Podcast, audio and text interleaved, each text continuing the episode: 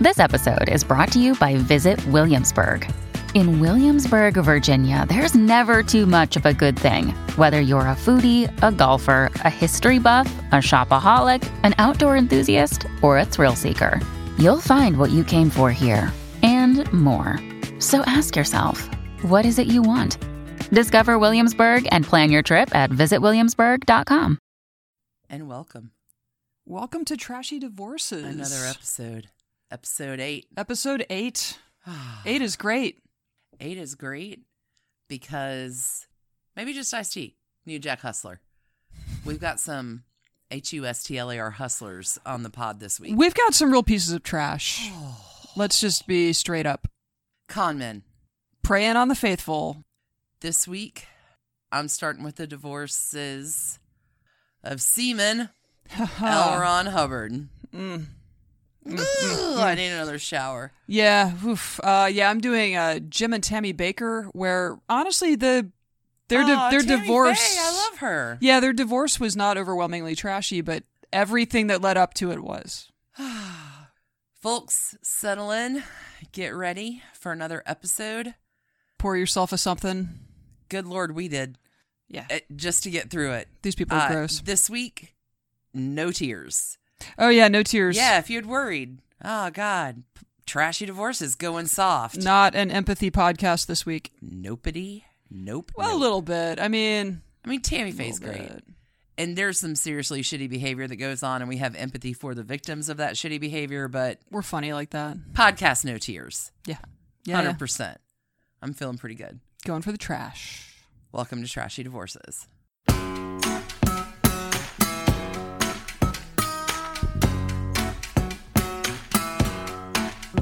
Hey, Alicia, how are you doing this week? I am amped up. Are you, are you amped no, up? No tears. Tell me, tell I me. have No not tears. a tear. No tear. Not an in empathy podcast this week? Nope. I let my Scotch Irish come out. Oh, so Not that this story has anything to do with that, but I have ire. drinking scotch. I'm drinking whiskey to tell you this story because I feel so fucking skeeved out. I, f- I- ugh. okay. Today, I Yes. bring to you the trashy divorces arc of the greatest huckster, shyster, hustler on earth, or the greatest man who ever lived, depending on who you ask. Oh, I see.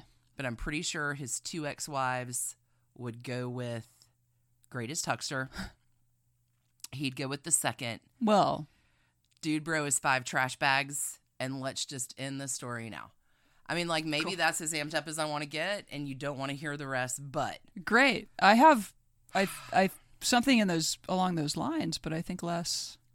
oh no, I'm I'm I'm a you're, little you- amped. You're a little amped. All right. So Who- I'm who, not you gonna, got? I'm not going to recommend any of the rabbit holes I went down in research because I bunny bounced all over the place and found some really shady things.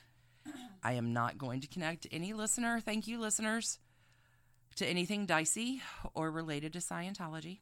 So in this Oh. case, Wikipedia Oh. is your friend. Just in general, if you need a launch pad and want to find out more about my trash bag, You're not doing Tom Cruise, are you? n- not yet. Oh. but he's coming. Not this season, next season. Okay. Because just be glad it's him, not you. Hey, Jonathan Colton. Anyway, all right. Um, so there are a lot of good podcasts out there covering all the aspects of the life of my flaming trash can today. Whose name is L. Ron Hubbard. Did I did, were you going to wait on that? No, it's cool. No, Okay. but here's the thing: all the podcasts are typically arcs. Yeah. There are two or three or seven episodes. Like, there's a lot to the life. having listened to at least one or Sure, or like adjacent sure. podcasts about people adjacent to him because he really ran in a Oh, in strange a- milieu. Yeah, I- yeah, I can see. So there's a lot to cover. However, this is trashy divorces. So I centered in specifically Well done. on his two trashy divorces. Sure. I was lamenting earlier writing this story because I had whatever 19 more pages of research about his third wife, and then I maybe poured a glass of wine and was like, wait, there was no divorce there. I could cut the story off right here because I feel as skeevy as I want to feel. So I didn't need to do 18 more pages. So I'm covering L. Ron Hubbard's first two wives and the divorces thereof. Okay. Came here to chew bubblegum and talk some divorces. Now I'm all out of bubblegum. You ready to do this? May as well. First and foremost, the entire only good part of the story is that the L in L. Ron Hubbard is short for Lafayette, which I now can sing a little Happy Hamilton before I tell the sordid tale.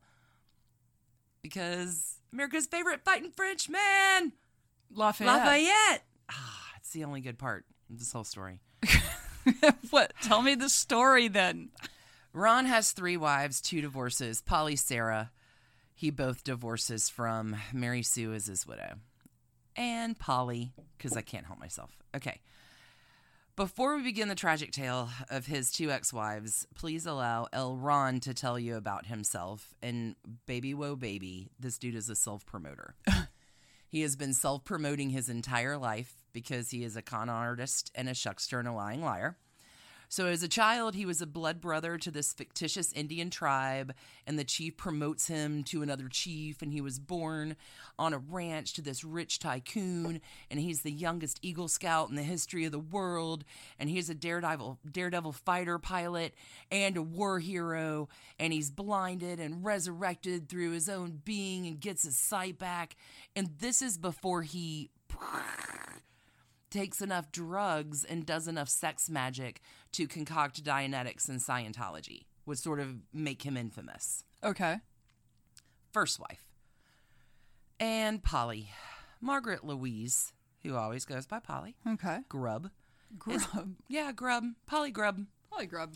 Born in Maryland in 1907, she's the only child of a farming family. Her father operates a plant nursery. Her mom dies when she's young. Polly takes her first job in a shoe shop at 16 to support herself and her dad. Polly is a keen glider pilot because gliding, gliding, because aeronautics and I was airplanes gonna say are kind of a thing. when was this? This again? is 1933. Okay. So gliding is a thing because it's a plane without an engine, Engine, yeah. and you launch off or spring off or fall off something and use the wind to. It's a big deal. It's a big Gliding. deal. It's a big deal. No, one one night recently I spent like 3 hours reading the Wright brothers Wikipedia page. It's very long, And but gliding. well, they I mean they invented the first airplanes, but God, I should have been drinking in aviation. Um, but obviously you see they started that may have actually been what got me there. uh, there, you- and it all comes back around. Comes back around. So Polly is a keen glider pilot and meets Lafayette, no, L. Ron Hubbard, on a Maryland gliding field in early 1933. Okay. Uh, they're both learning to fly and they want to get a pilot's license. At the time, old Ronnie is self employed. He's a writer of pulp fiction stories.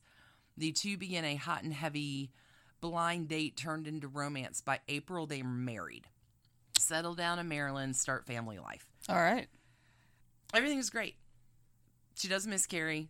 They do have a son the following year who Lafayette Ron Jr. changes into his name in 1972. Coming up, wrap back around to that. Once he find, you know, is certain his father's a lunatic, but that comes later. they have a daughter in 1936 named Kay. Uh, In 1936, they move to Washington near L. Ron Hubbard's family, where he decides to establish a, I'm doing a Ross quote, writing studio Okay. from where he produces many of his pulp short stories and novels because he wants to write too. He's not just a famous Eagle Scout, chieftain, tribe, daredevil pilot.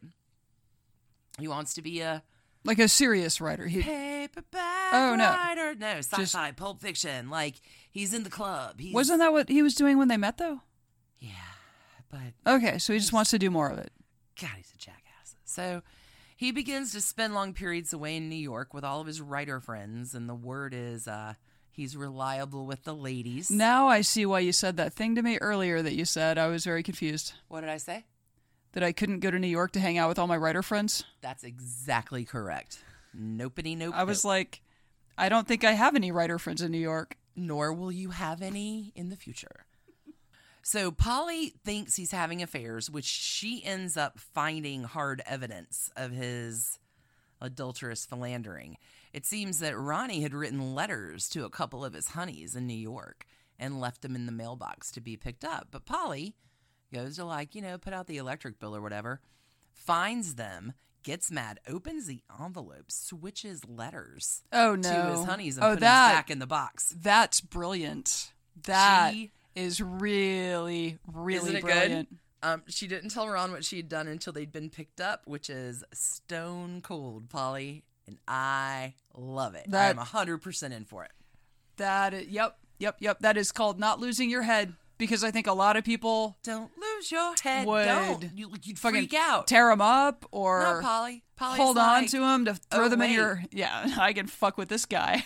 I don't. I Cheat don't on know me. If I have the uh, date that Pol- the month Polly was born. I wonder what astrological sign she is. We'll talk about it in the in a future episode. Anyway, Polly, stone cold. Stone cold Polly. okay, she's so good, right? I mean- Shh. Props, because yeah, I I'm just imagining myself. I would. I don't know. I would throw them away and then I would retrieve them from the trash to throw them, you know, at my partner's face. Like that that's I would it would never occur to me like oh, stone cold Paul. I mean, so good. switcheroo. Okay. Um, it's very Mark Twainish. I don't know. Like Yeah. it's it's really good. I guess they work it out enough that they sail to Alaska in 1938, and old Ronnie ends up joining the Navy for war service. Okay. Once this happens, uh, uh, other than a period in 1943 when Hubbard is stationed in Oregon, um, they don't really see each other. By the end of the war, it's evident this marriage cannot Over, be yeah. saved. Polly and the kids move in with his parents. She does not see him. obs- What's the word? Ostensibly, but ob- ostentatiously. I'm not sure what you're Apparently, trying to say. she doesn't see him between 1945 and June of 1947. okay. He ends up like she's cheating on me.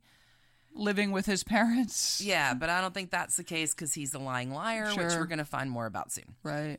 So he's gone, and she's like, fuck it. Peggy files for divorce in Washington in April 1947 on the grounds of desertion and non support, as neither she nor her children were subtaining, uh, obtaining any support from Yeah. Ronnie on the Lamb, Yeah.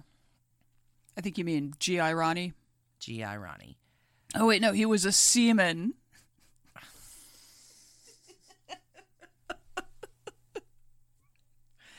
Sorry. If anyone hasn't ever listened to The Captain's Wife's Lament by Paul and Storm, please go do it now because now I'm going to be thinking about semen for the rest of the story. Stop. Concentrate. So Polly has no idea that until she gets in divorce proceedings that had begun the previous year, that old L. Ron, on his time away, has married someone else in his life on the lam and has become a bigamist the new wife doesn't know about Polly. She should have swapped the letters more. Jesus Christ. So we're going to get to Sarah, the second wife. but Uh, that story is so trashy. What? I don't want to mesh the two. Sarah's story is standalone. Whoa. Okay, so she's Polly is in Polly is living with mom and dad, files divorce proceedings. And- once she gets to court, she finds out That- he has married someone else the year before. little thing called Discovery or whatever. Holy shit. Okay. So seriously, Sarah's You know, judges don't like that. Sarah's coming. For the purposes of this narrative, L. Ron Hubbard agrees to divorce in June, You think? which is final on Christmas Eve of 1947. Polly gets custody of the kids. He has to pay $25 a month per child, which he does not. Well, As in early 1951, Polly ends up suing him for maintenance, charging that he promoted a cult called Dianetics. This is after he had written the book, owned valuable property, was well, af- you know, well equipped to afford yeah. the payment that she demanded 42 months of support payments, Yeah. totaling $2,500 essentially. Uh, Hubbard also failed to pay a debt on the National Bank of Commerce taken out in 1940, which is about 900 bucks. Uh, L. Ron Hubbard, lying liar, responds to these claims saying Polly shouldn't have custody of the kids because she drinks to excess and is a dipsomaniac. I'm sorry, dipsomaniac. It's a person addicted to alcohol. It's an alcoholic, a dipsomaniac. It's Really? A fan- yeah. Why don't we live in olden times when they used words when like they use cool dipsomaniac? words like dipsomaniac. this is an intervention for your dipsomania. I'm going to drink a sip of my beer I'm gonna now have drink, drink a whiskey to 'cause suffer It, some dipsomania. it only gets worse. Okay. Rarely gets better in our stories. Polly does get divorced. Now, just like Sarah's her own standalone story, we're going to move into Sarah, but Polly will come back. We're, g- she's not quite done yet. But just to let you know, she does end up divorced, Natch. Uh, marries a man called John Oakes, moves to Pennsylvania. She is reported to have died in 1963.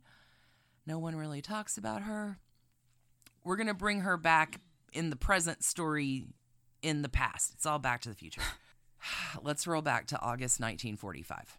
Okay. Okay, we've left So he's- 1947. So right, he's he's We're away back he's in away at sea 1945. except he's marrying some other chick. yeah, um, G.I. Ronnie, who's on the lam. Seaman. Seaman. Ah, uh, Seaman comes in. Oh no, Seaman moves. It. Oh.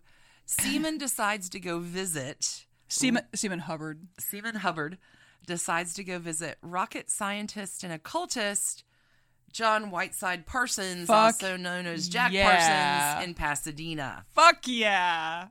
Dude, Dude that guy. is There is an amazing episode of The Dollop about Jack Parsons that is both like disgusting and hilarious and oh, it was so it Yeah, Jet Propulsion Laboratory. like mm-hmm. I on purpose listened to no other podcast Sure. about this except for one, which I mentioned at the end called I'm gonna call it out now because it really was fascinating. Um Indoctrination podcast.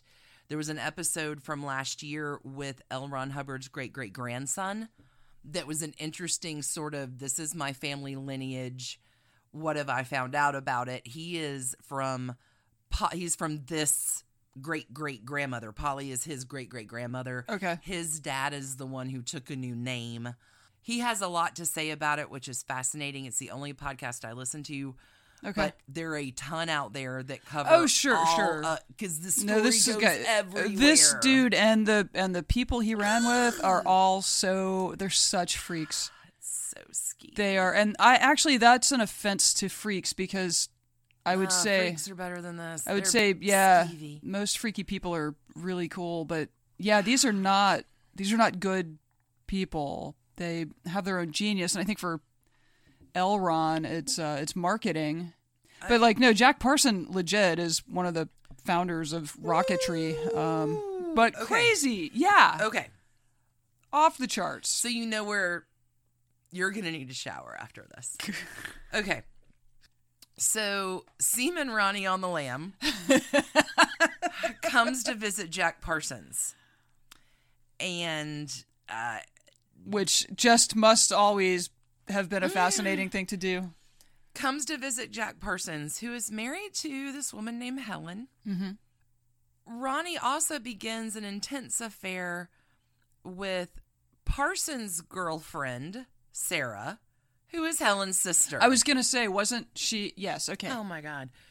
So this begins like Uh-huh. yeah, sh- Uh-huh. Okay, so Sarah let's see. is Jack Parsons' girlfriend, Yep. but she's also Jack's wife's sister. in law. She is Jack's sister in law. Oh yeah, Jack's wife's Girlfriend. sister-in-law married to Jack's wife Helen. And Seaman Elrond's uh, girlfriend now. But so a little backstory about Sarah, as she's a whole story all on her own. And again, I need to keep this to a thirty to forty minute Right. story to tell. right. Sarah's mother first married Thomas Cowley, an Englishman working for Standard Oil. The couple had three daughters in 1923. Mama consulted a Ouija board that said to move to Pasadena, so maybe her family's already a little out there.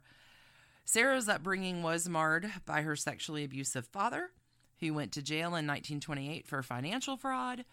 She was sexually active from an unusually young age, uh, said she lost her virginity at the age of 10.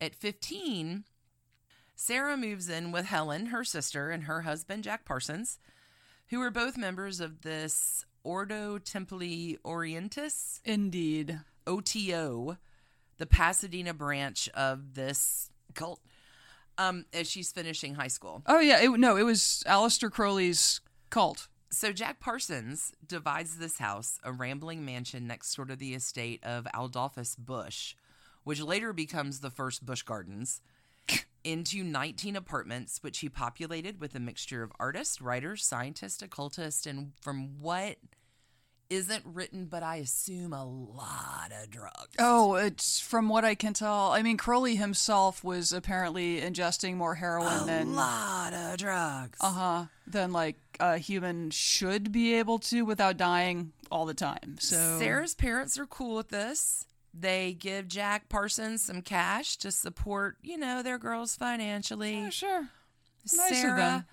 you know, gets not 15, grows up a little, joins the uh, cult, the OTO, moves up in the ranks. And then Sure. apparently in 1941, Helen goes on vacation. Oh, well, that was a mistake.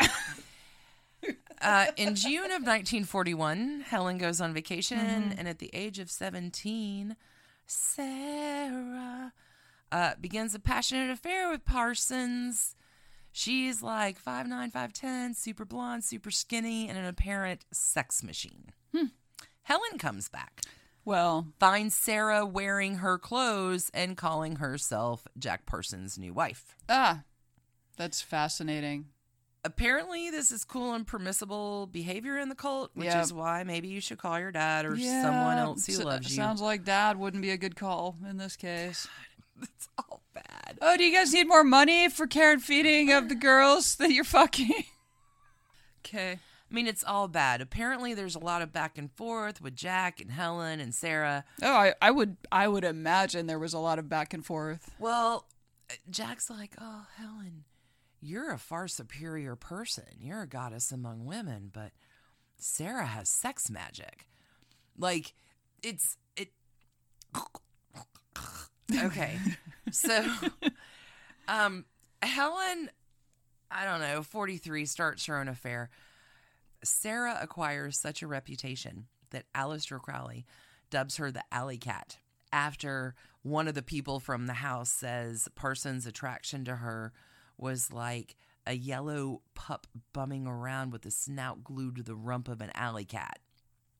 Crowley concludes that she's a vampire who is seeking destruction of Jack Parsons and his own OTO cult, and she is a grave danger to his plans. I mean, that seems like the obvious conclusion. dun dun dun dun. The 17 year old vampire, Enter 1945 and Seaman Ronnie Boy. Seaman Roddy Boy, to the rescue. So after about three months of living with them, Mm. he and Sarah start a torrid affair.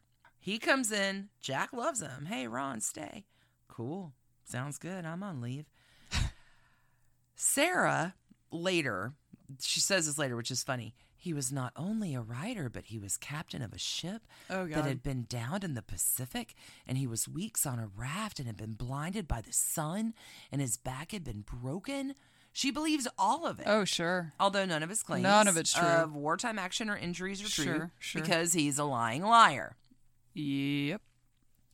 They start their affair. Jack Parsons is sad, but like he gets that within two months, Sarah has transferred all of her sex magic that she was giving to him over to Seaman Ronnie. There's a lot of tension. They're all living together.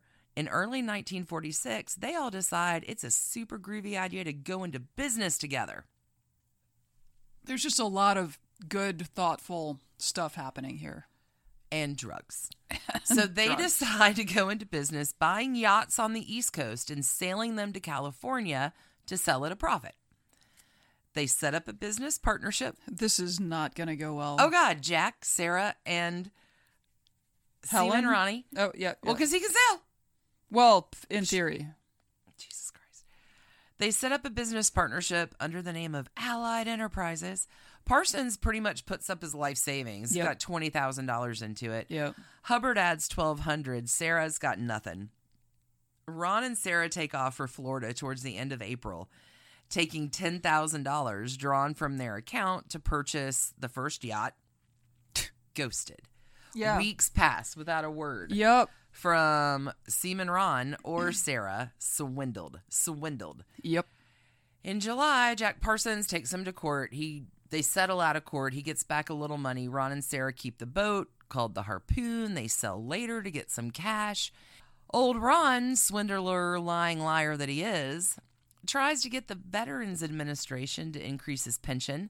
Sarah writes lying, lying, lying letters for him. He takes testosterone and he has a sexy girl and he can't get it up. And all of these are noted within the VA for him trying to lament his poor life with it. It's all trash. They're carrying on their affair Sure.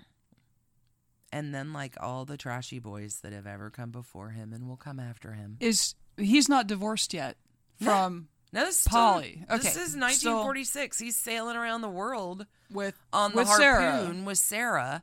while still married to Po- his Polly's living with his mom and dad. your favorite word absconded. He's absconded He's absconded, from Polly, hanging out with a bunch of sailing around the world. Ordo Templi Orientis dudes who founded branches of science Yep. and stealing boats. Yeah. From them. You're right there.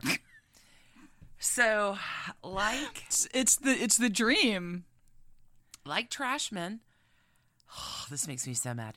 He proposes marriage to Sarah, which she's like, nobody. No thanks. I'm good. Like, we're fine. We're on a boat. We're on a motherfucking boat. I'm on a Thing- boat. I'm on a boat. Things are fine. And this is the trash bag move of it.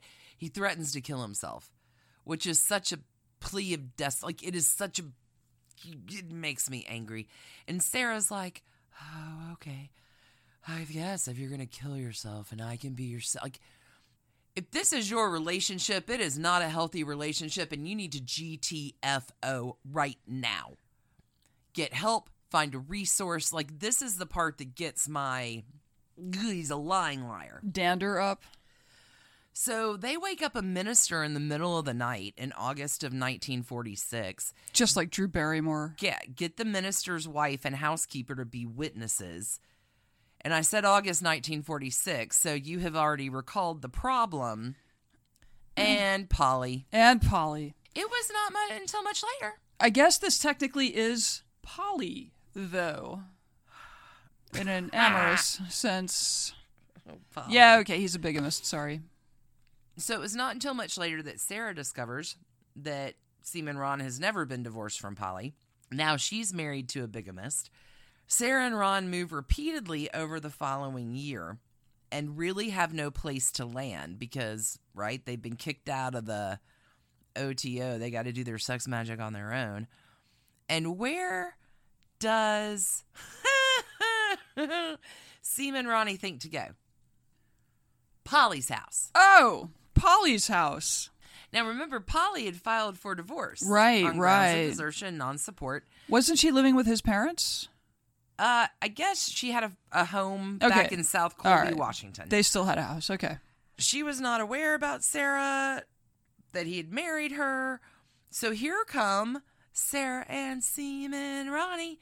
Three weeks after the divorce was filed, his family is like, "What the hell's wrong with you?" Like they're pissed. Like they, Polly's, like, "What do you?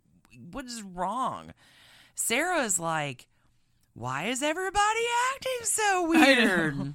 What up, everyone? Exactly. She doesn't know why people are treating her so strangely until the son, who DeWolf, like Ron DeWolf n- renames himself later, told her, like, hey, my mom and dad are still married and they're in divorce proceedings. Sarah tries to get out. She tries to flee on a ferry. And he, of course, oh, stay, I'll kill myself. We're, pro- we're getting a divorce and everything's fine. And she ends up staying. And he writes more stories for pulp magazines. And it's just bad. Their marriage is troubled. He pretty much assaults a prolonged campaign of domestic violence against her. The relationship is not easy. He begins beating her in the summer of 1946. Her dad had just died. Like it's all, it's all bad. But he's struggling with constant writer's block and leaned on her to provide plot ideas. So he's writing, and she believes, like, he must be suffering or he wouldn't act that way. So Seaman Ronnie gets convicted of petty theft in San Luis Obispo in August of 48. Couple moves to Savannah. Again, she's doing all of his work. She ends up transcribing a book, which becomes Dianetics, the modern science of mental health, which becomes the basis for Dianetics and in turn, Psy- This is like the guy you want to talk to about mental health. sex magic, man. anyway, it turns into Scientology, and he's a hustler. Sarah gives birth to one child. She's made a director of the Dianetics Foundation because now they have money, and she becomes a counselor. But they're going broke. Like money's going out as fast as it's coming in. And in the course of this financial stress and being a lying liar, Ronnie starts an affair with his 22 year old PR assistant. Unexpected. Sarah finds out And is is like, "Oh, that's cool." She's Yeah. no pissed. Okay. And Ron's like, hey, it's cool. Let's have a double date. Oh my god. A double date it, that is not how that works. A double date. And Sarah ends up beginning an affair with Miles Hollister, who the double date is with, Oh. who is 22 and hot, like more her age. Okay, that is how a double date College works. then. educated. He's a sportsman. Like, Wait, are you he's- telling me that L. Ron Hubbard set up his wife with a new boyfriend so that she and he could go on a double date with his girlfriend? Yes, I am. Definitely the person you want to talk to about mental health. So the marriage is definitely in the process of breaking down. I'm surprised to hear that. Quickly. Sarah and Ron have frequent fights. He kicks her when she's pregnant. Like it she recalled with or without an argument, there'd be an upsurge of violence. The veins in his forehead would engorge. He'd hit her out of the blue. He broke her eardrum in one attack. Oh, and this is the kicker. But despite this, she still, quote, felt so guilty about the fact that he was so psychologically damaged. I felt as though he had given so much to our country, and I couldn't even bring him peace of mind. This is like the king of gaslighting. I believe thoroughly that he was a man of great honor and sacrificed his well being to the country. It just never occurred to me he was a liar. but that's what he is a lying fucking liar. So he told Sarah he didn't want to be married, but he couldn't really divorce her because the stigma would hurt his reputation. Oh my god. Instead, he says, Sarah, if you really loved me, you'd kill yourself, which she attempts to do in November Shit. 1950 by taking sleeping pills. Ron blames the PR assistant for this and says to forget it with her, but they resume the affair. He tries to hip Ron tries to hypnotize Sarah into staying.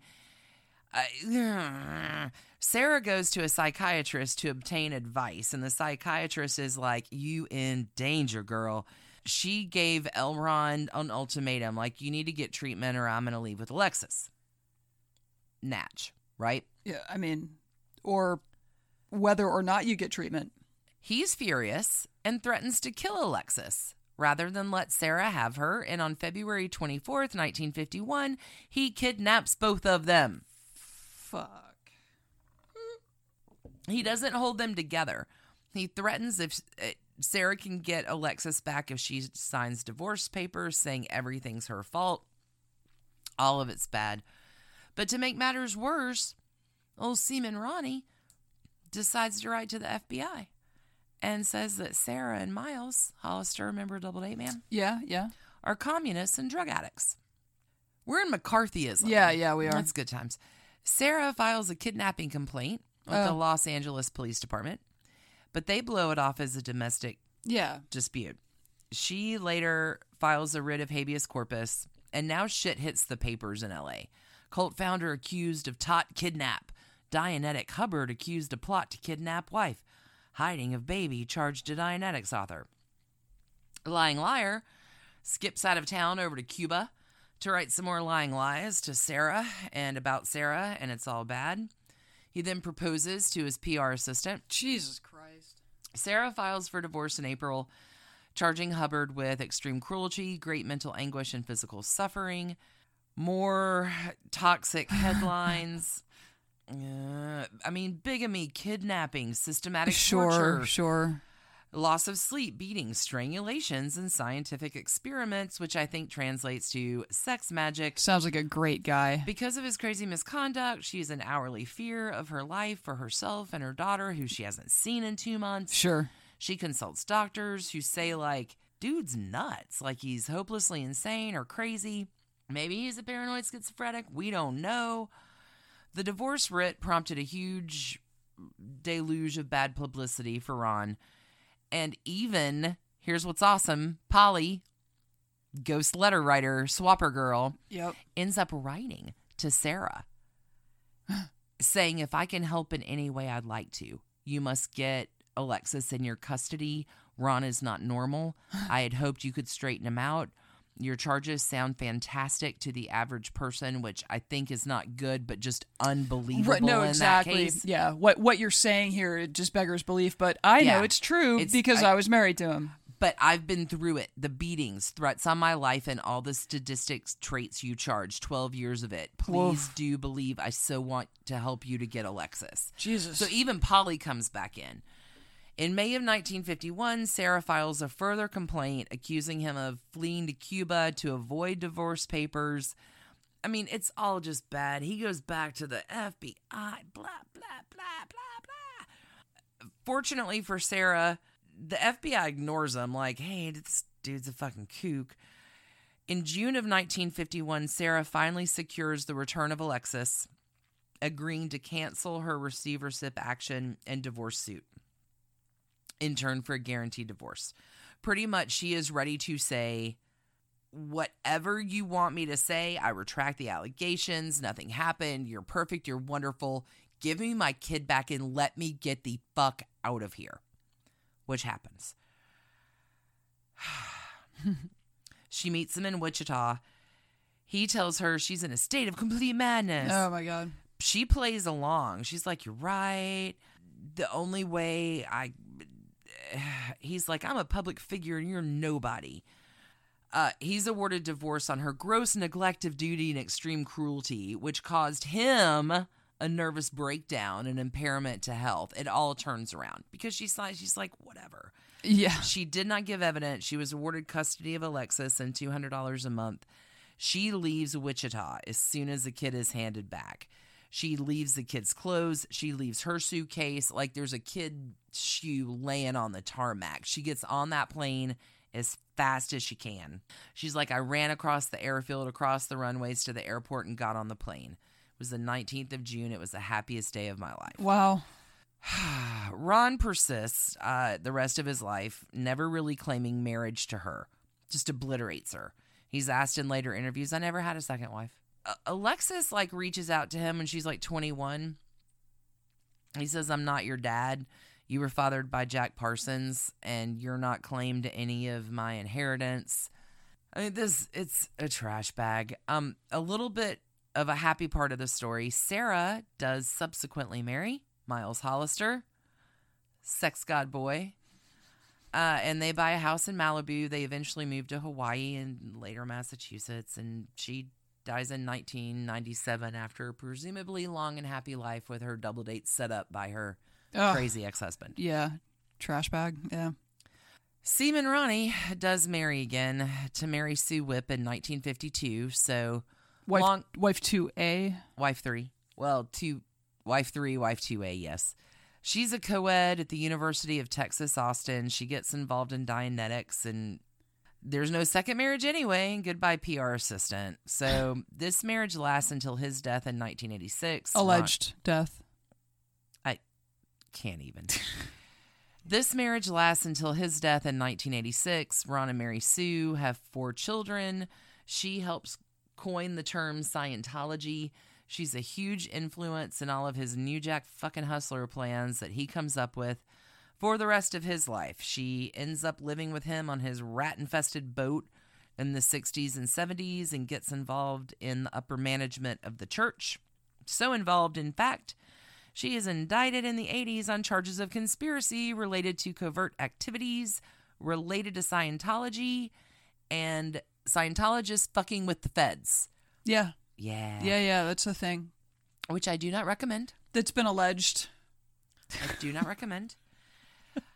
Uh, Mary Sue gets five years on the slammer and a ten thousand dollar fine, and all fucking Ron is worried. Like he's not prosecuted. Seven of his, pe- seven of his, They all take Block, go Yeah, they all down take and take the bullets hit. for him, yeah. but all he's worried about is she's gonna rat him out. Right. He is a con artist and a huckster. And technically, Mary Sue and Ron are no divorce, so I can wrap this trashy trash story. And if I encourage you, ugh, I just hate it. If you want to learn more about the original gangster con man, Elon, ugh, L. Ron Hubbard is your guy. Uh, he dies in 1986 at his ranch. Perhaps. Mary Sue dies in 2002. Probably. I want to quit talking about him because I feel skeezy now. Now do Jack Parsons. Good. Again, there is a really good interview on indoctrination with Jamie DeWolf, the grandson. Elron is a con man. Maybe he's insane. He's more than clearly a narcissist and is a hustler enough to know how to fool people with the sex magic religion, Yeah, he's which clearly he's convinced people into thinking is Scientology. I mean, he's clearly got just overloaded amounts of charisma. five trash bags. Done with this guy. Cool. Let's take a break. That's my story. Hi, everybody. I'm Katie Segal, And I'm Kurt Sutter. and welcome to our new podcast called Pie People, Influences, and Experiences. Yes, it's sort of the uh, get to know you at a deeper level, the who, what, when, where, and why you are, rather than what it is you do. Absolutely. We're not going to talk too much about what people do. We just want to know about their families, where they come from, you know, what shapes their parenting if they have kids, what shapes their marriages if they're married. We just want to be really nosy. We want to get in there. A deep dive into nature and nurture. And we started it because there are a lot of people that we don't know that we are curious about. All right. And I have no friends, so for me, it's, you know, Trying to like, get them out of the house. listen to it on whatever you listen to podcasts on. Yeah, podcast, your, homecasts. your, your, your podcasting apparatus. Watch it on the YouTube. He's aging himself.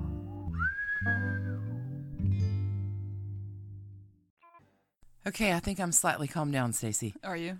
My readers are off. My story's put away. Yeah, you, Pressure's off me. you you were a little amped. I, You were a little. I- We had to pause so you could go scream into a pillow for a while. dude, he is a straight up No, that hustler. that that is like an upsetting level of of like emotional and mental abuse. Not to mention physical. I mean, all the way around. it's all bad. Who do you have for us this week in our podcast of no tears? Okay, so No tears. I have Jim and Tammy Faye Baker. Oh, no tears, because I don't Who want to are- run my mascara. It's all yeah. They're Oh, I almost. can't wait. They're almost like the the cartoon version of of you. Like you have a genuine sort of predatory. Actually, Jim Baker. con man. I mean, is probably- Jim Baker a con man? Oh, Let's do a- this. and also a predator. Ooh, while we're on the subject. Ooh, ooh. Uh, alleged. do tell. What you got, Stacy? Jim and Tammy Faye LaValle met as students at North Central University in Minneapolis, a Bible college affiliated with the Assemblies of God, which is part of the Pentecostal movement. Uh, Okay, wait. Bible college in a super cold state is already a hothouse of trouble, and I can see where this story's gonna go wrong.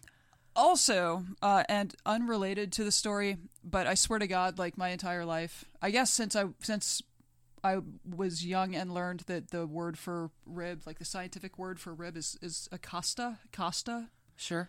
costae. Like the cartilage around the ribs is the costal cartilage. Anyway, I had You are always so cute and weird, and I, love I had you. always thought that Pentecostal was somehow about like five ribs. I thought it related to the really. Yeah, it's not. It doesn't. It's not it's not it at all. I never thought that, but what does it relate to? Is this It's a- uh, of the Pentecost, and the Pentecost is not about five ribs either.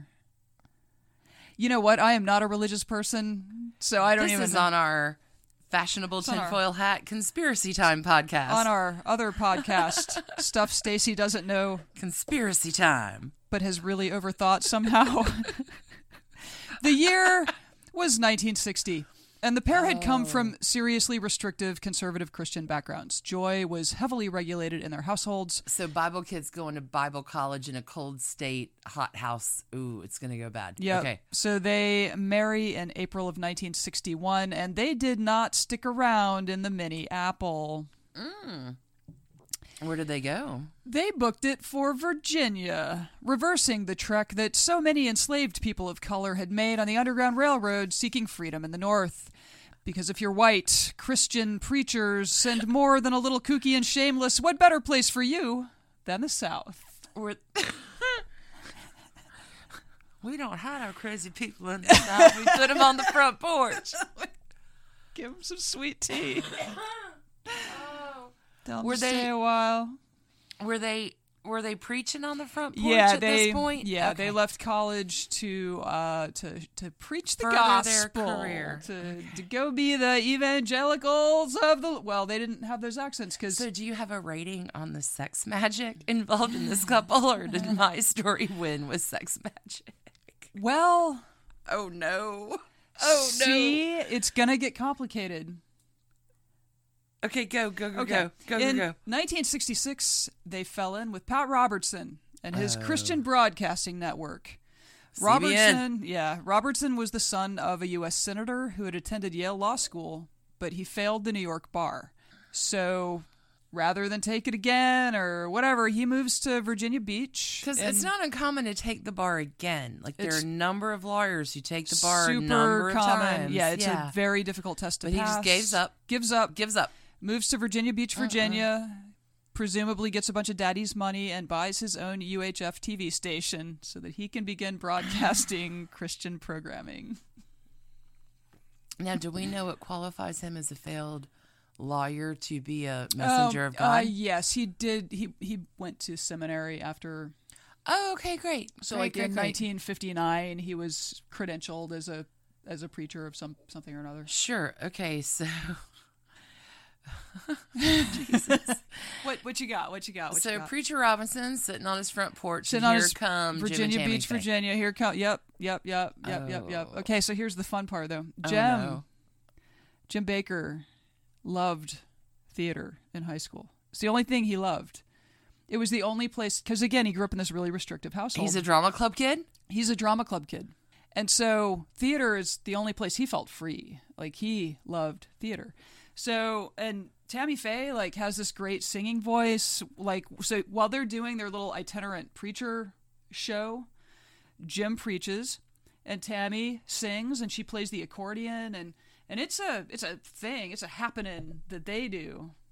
Oh, this is gonna go so bad. Oh, you're going to Okay, the 700 Club, you've perhaps heard of it. Yeah. They found it. They're the founding they're some of the founding members of the 700 Club on on CBN on Christian Broadcasting Network. Right.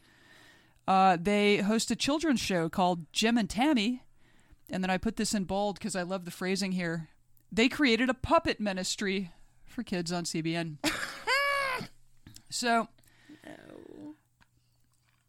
Basically, Robertson was trying to grow CBN and the 700 Club, and like that was the flagship show. So he's trying to grow that. So, and it's before cable. It's before like, But he's a UHF channel and he's he needs programming.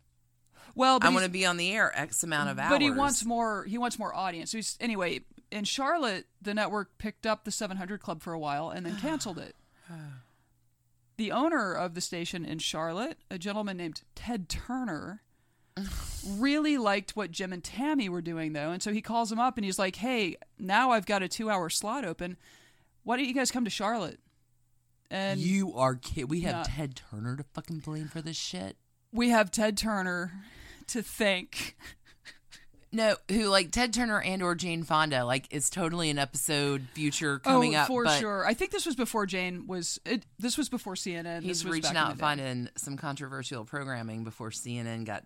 Yeah, dropped because I on guess the- it was TBS that he It was first TBS. test. Anyway, What? whatever. I'm a kid who grew up in Atlanta. Like TBS was my jam. I came home from school because the thing about TBS, they broadcast everything on the 05. So you could actually check out what was happening at three o'clock on a station. And if you didn't like it, you could go to TBS at 305 and hook up with the Brady Bunch. Like all of his programmings were on the 05 mark. It was a it was a weird thing growing up as a kid in Atlanta All right. and how I know every Brady Bunch episode ever recorded. TBS. Okay. Please continue. Okay, so Ted Turner offers them two hours of airtime every day. Off they go to Charlotte, Sure.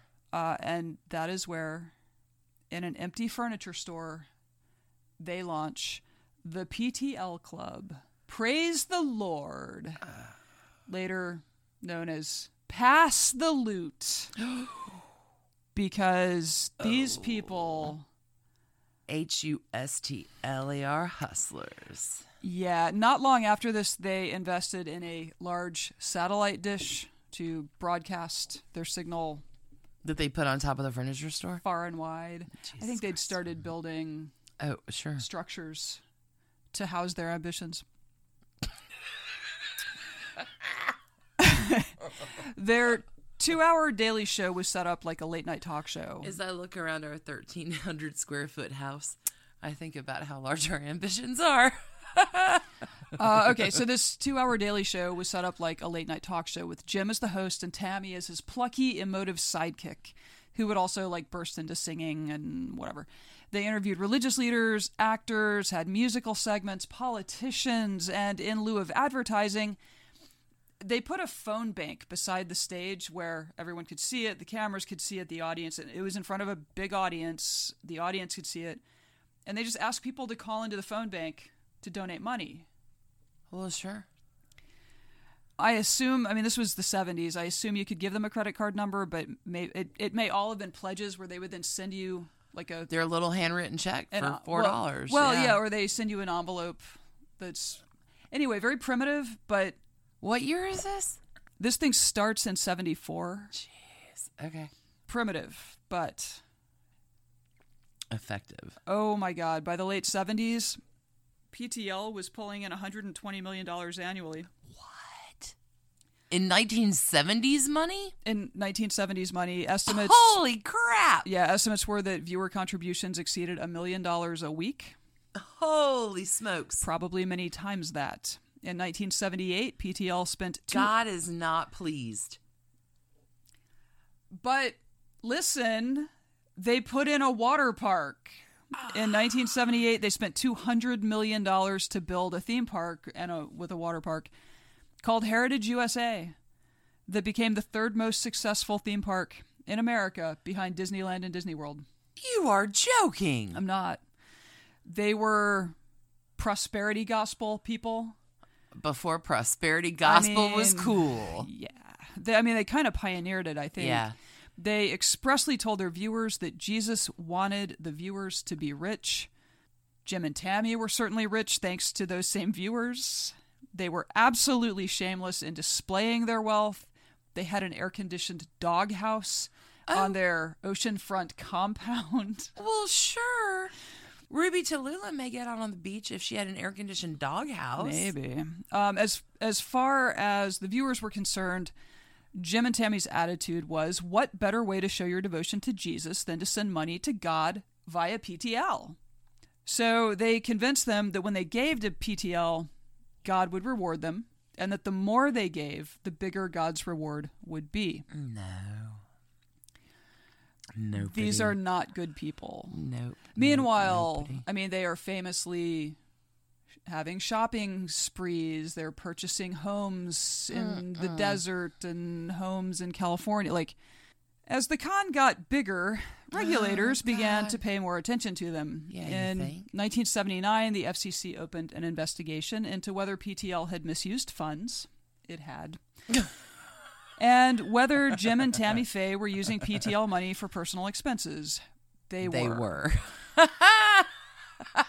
However, like by the time the investigation wrapped up, Oh, Ronald Reagan was president. I was about to say, like, I had a flash of a uh, um, not s well. He could be Seaman Ronnie too. I don't know. But I mean, yeah, like who had put Reagan in the White House? Evangelicals. Oh.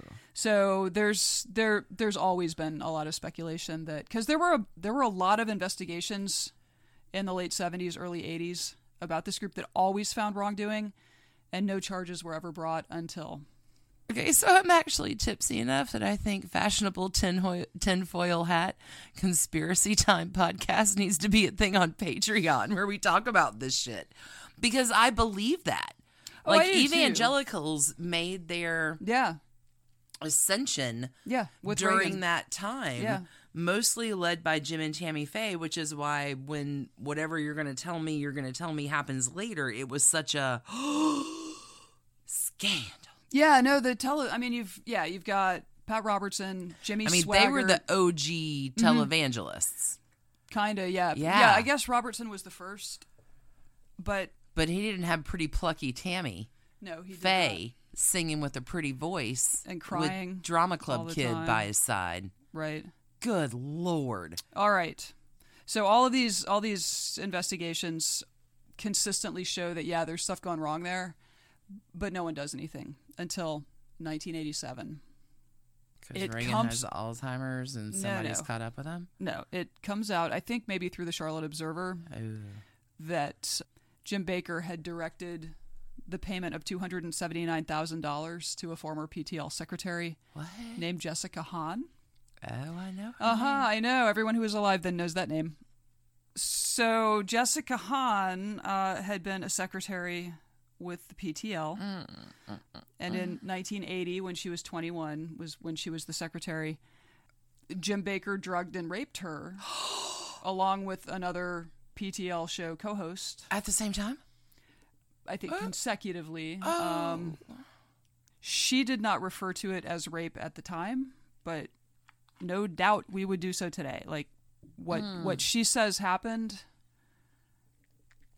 Bad. bad, bad, bad. Um, so Han ended up all over television news and chat shows. Jim and Tammy Faye had been famous in a mainstream way. Like I remember as a kid, I mean, you just when you're flipping channels, They were around, yeah. Yeah, you would inevitably come across them. My parents hated them, just thought they were con artists, which it turns out they were. Um, H-U-S-T-L-E-R E hustlers. yeah. So, like, Han ends up famous, right? Like, she poses for Playboy. She's in a music video. She dated Sam Kinison for a while. Like, she ended up genuinely famous. I don't know what that says about any of this scandal or anything. She definitely ducked out of public life at some point and returned to a relatively normal private life. I think she's married now and stable and Return to reality. yeah, not interested in in all that. But you know, she was raised a Christian, and she was super excited when she was invited to come and work at PTL. Because here she thinks she's meeting a man of God. The- yeah, and these were yeah. people she idolized, and Ah. Mm. this motherfucker like drugged her and raped her, Oh. and uh, always insisted it was consensual, of course. So this scandal hits. Gaslight. Yeah. So Jim uh, Jim tries to tough it out for a while, figuring like, you know, the scandal will blow over, like his I followers want to did ban not him, have whatever. sexual relations with But that. well, no, he's 'Cause he- it was about he the said time he, of- he said he had. Oh. He just it definitely was consensual. Oh. So he's finally forced to resign from the PTL in March of '87. Is Mm. that the year we're at? Um, they recruit Jim and Tammy recruit Jerry Falwell. and it just gets better. Oh, it gets so much worse. um, I know. Like if the, if they're can we play the Darth Vader march? Is that copyrighted? Like Dun, dun, dun, yeah. dun, Fucking- dun, okay, dun, so dun, dun, Jerry dun. Falwell steps in to lead PTL Oh, no. Oh. after Baker leaves, but both Jim and Tammy believe this will be a temporary thing until the scandal, you know, blows over. Sure. Then several men from within PTL come forward to acknowledge sexual relationships with Jim Baker. What? Seriously? And I mean, honestly, if, Mm. What? if you watch him on television, you're like, yeah, I can see that. Totally. He's a theater kid. It- Jerry Falwell was a lot of things, very few of them good, but what he was not was a friend to the gays. Like once the like I don't know, obviously he's in charge of PTL now. He can see all of the books. He can l- he can see this massive financial fraud that Oh has my been ongoing for God. years. And I doubt that in his mind, even before he found the fraud, I doubt he was ever going to let that go. He was ever going to give it back to the Bakers. But once somebody said, "Oh no, he's a homosexual," I know because How I'm a many? homosexual too. At least two Oh my god. and really there were I, I found an article from the time the grand jury questioned a number of men in the organization about whether they'd had because some of them were paid crazy amounts of money in tiny tiny periods of time so i think there was a lot of speculation that baker was having sex with men and paying them off Well, look how far you've come. so wow yeah once the gay rumors hit Wow. Falwell was finished with them. He called Jim the greatest scab and cancer on the face of Christianity Mm. in 2,000 years of church history, which he could really only get away with saying because the Catholic Church child sex abuse scandal didn't break for a few more years. Um, but what yeah. was the first scab 2,000 years ago? Jesus? Like, that did, doesn't make a lot of sense. well, no, he's just he's just saying this is the the Oh, the the, biggest greatest scab since the beginning of Jesus. since yeah since Good Lord. scabs. Go ahead. since scabs. Okay, so now that the accounting was out of Jim's hands, the scale of the financial crimes started to be realized. One of the big scams that they did kind of late in the game was uh, that PTL peddled these like, like give us a gift of a thousand dollars, and you'll get a lifetime membership or like an exclusive partnership or whatever, some some specific thing that entitled that member to a four night stay at the Heritage USA Hotel Oh, no. every year for the rest of their life, once a year. Oh, God. They sold something like 70,000 of these. Jesus Christ. How many rooms do you think that hotel had? Not 70,000. Had 70,000. Had 500 rooms. Jim pocketed 3.4 million out of this. The totality of the fraud that the PTL perpetrated on its loyal followers Can't even whistle. funders was $158 million. Jim Baker, Tammy was never indicted. Jim Baker swindled $158 million out of America's Christians. No tears. And they continued to love that motherfucker all through his trial. All like What is with the brainwashing? it's brainwashing. it In 1988, he was indicted. if you can't tell there's a con going on, you are the fucking mark. it's the truth. Hello, America 2019. It's the truth. Go ahead. Um, also, during some of these investigations that went nowhere, uh, Jim fundraised off of them, calling them witch hunts. yeah, just it all ties together. Send me money. The deep state is trying to steal my TV show. Send me money. Uh, that's not how he talks, but whatever. Witch hunt. Okay, so 88. He is indicted on eight counts of mail fraud, 15 counts of wire fraud, and one count of conspiracy. A jury finds him guilty on all 24 counts. The judge is pissed. You think?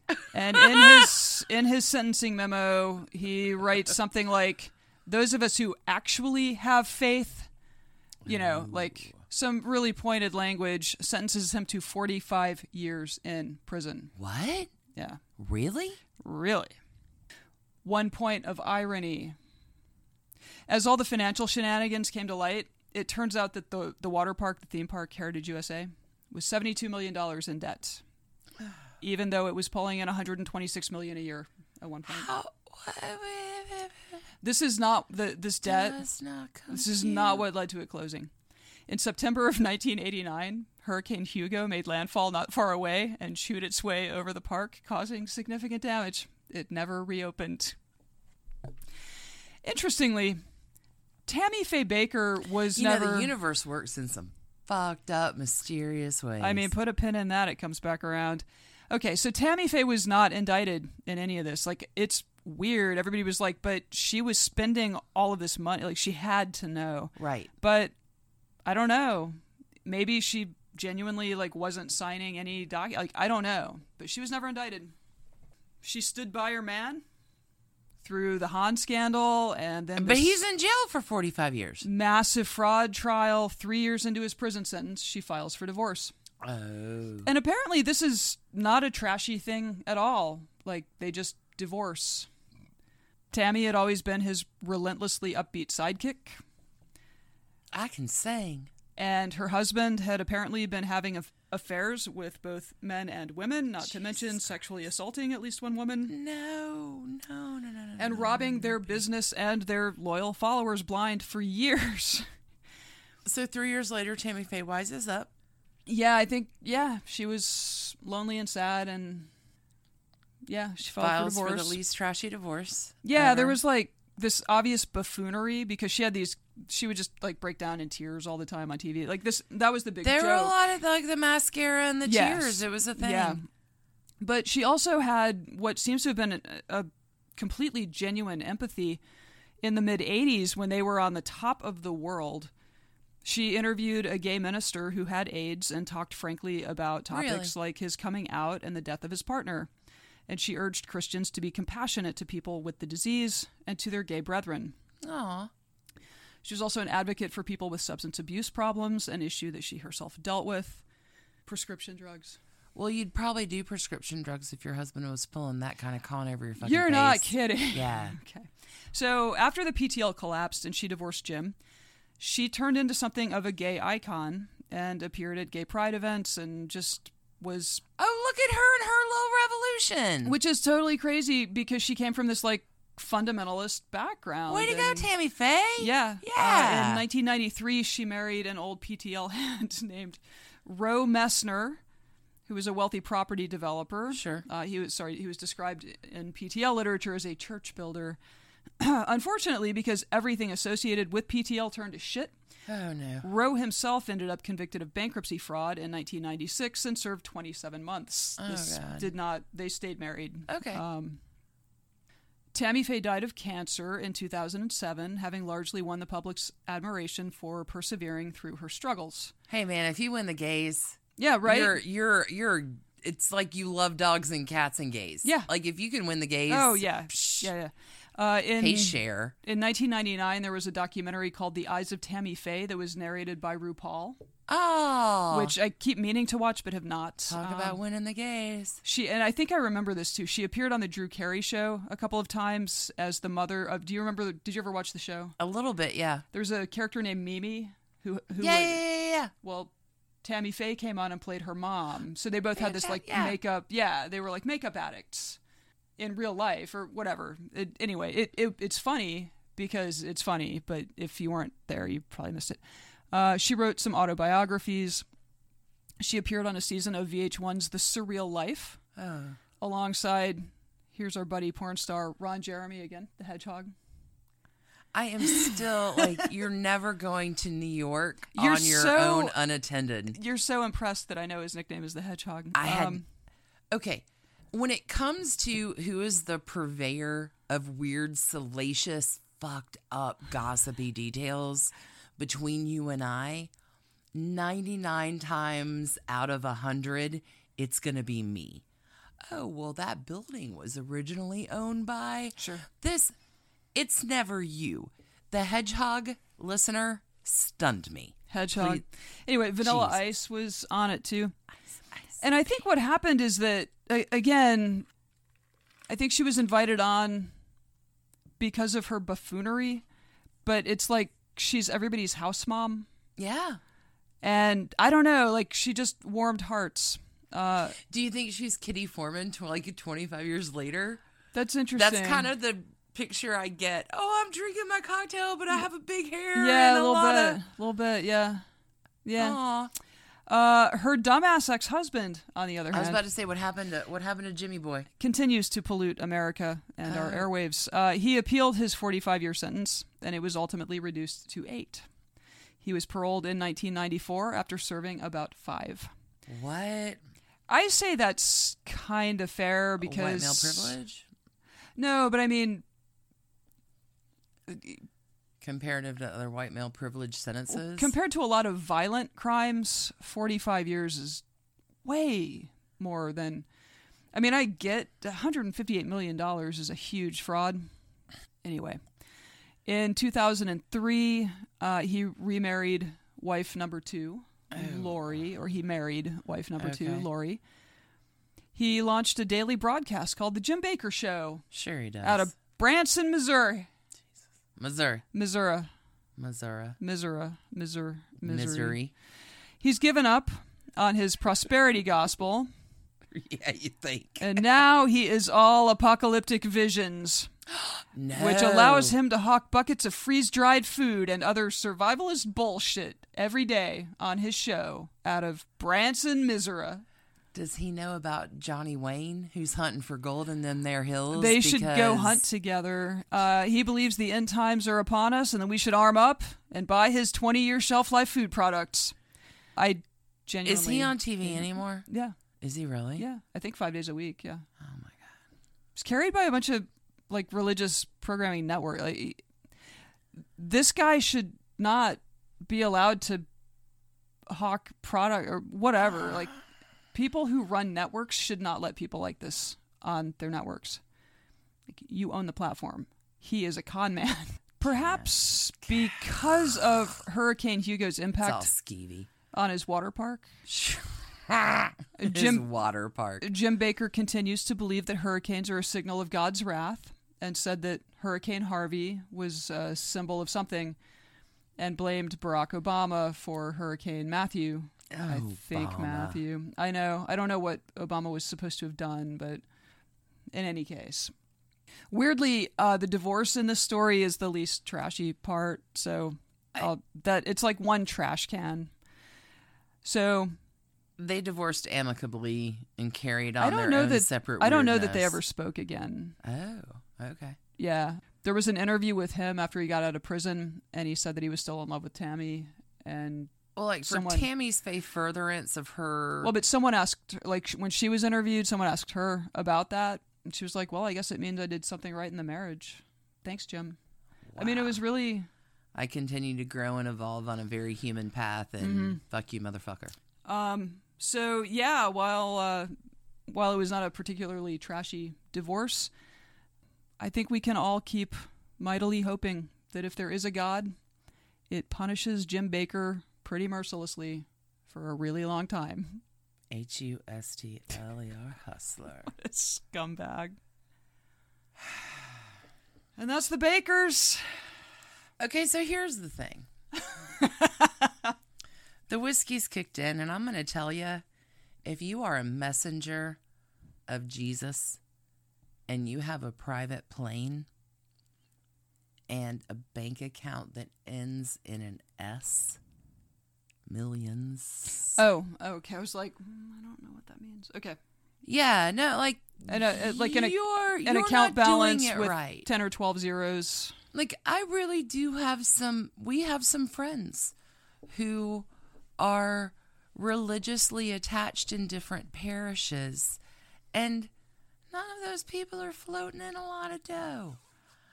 I think there's a there's just so much conspiracy for God, man, and it's wrong.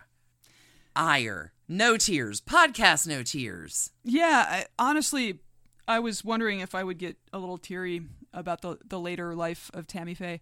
There was She a sounds like fucking Jim. there. I think there was a. It's I think it was 2020 did a piece on them in January, which I only found out. uh, Like, everyone is scooping me. No, um, Thanks, New York Times. but but yeah, right. But I watched it the other night, and when it started, I was just. I mean, I just wanted to strangle both of them because I knew what was coming, and I like again, Yeah. I remember this from when I was a kid. But as the story progresses, like it really does become difficult not to feel like Tammy should have known better earlier. Like, I'm still a little surprised she wasn't indicted, but she was not indicted. She was not found guilty of this fraud. And the rest of her life, she lived in a different way Yeah. than. Well, no, that's the thing. When you know better, you do better. And you have to sometimes go through that, like dating the guy who threatened suicide, unless you, like, when you know better, you do better. And then you don't do that shit anymore because you're like, nope, I'm pretty cool. Yeah. I, ah. Okay, podcast no tears, Yeah. but lots of lamentation and scuzzy behavior. Yeah, I mean, I just again, I am not a religious person, and the more, the more we do this podcast, the more I'm like, I don't know if anyone should be. Like, it seems like religion gets wrapped up in a lot of these in a very negative way. It's weird, right? Just wait till we do Bill O'Reilly. Oh, my God. Ugh. Like I'm whoever, whatever makes you not like, not act like an asshole is who I am all for. Sure. If it is God or Buddha or Muhammad or your pot dealer, I don't give a shit. Don't be a dick. Right. That's rule number one. And let's say that maybe both of our guys this week had some of their be a dick behavior on full display and let's be done with this trashy divorces. No tears. I need another drink. Out. See you next week. Stay single. Don't marry a religious cult leader. Yeah, there you go. No matter how cool he is in the drama club or befriending an Indian fucking chief and making up lies about himself. Good lessons. Good lessons. Hey, we'll be back with an empathy podcast next week, but we just need to Maybe. get angry. Maybe.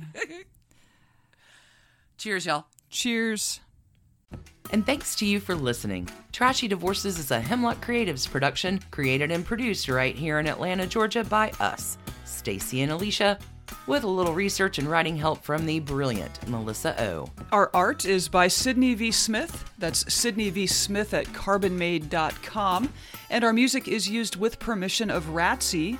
Check her out at Ratsy's store on Instagram. And definitely drop into Ratsy's store anytime you're in Oberlin, Ohio. You can contact us at trashydivorces at gmail.com or find us on the World Wide Web at trashydivorces.com. If you need more trash candy in your life, our Patreon community includes some of the very best humans around and thousands of hours of bonus content at every level of support. Join the fun at patreon.com slash trashy divorces. Interested in some Trashy Divorces swag? Check out our merch shop and Trash Panda Enthusiasm Society at bit.ly slash trashy gear. Want to advertise with us? Reach out to sales at advertisecast.com for more information. And last but not least, come play with us on social media. I keep most of our Trashy Divorces Instagram hopping. Stacy and I share it up over on Facebook, including our Trashy Divorces podcast discussion group. Come join us over there, and thanks again, everybody, for listening. Keep it trashy, y'all.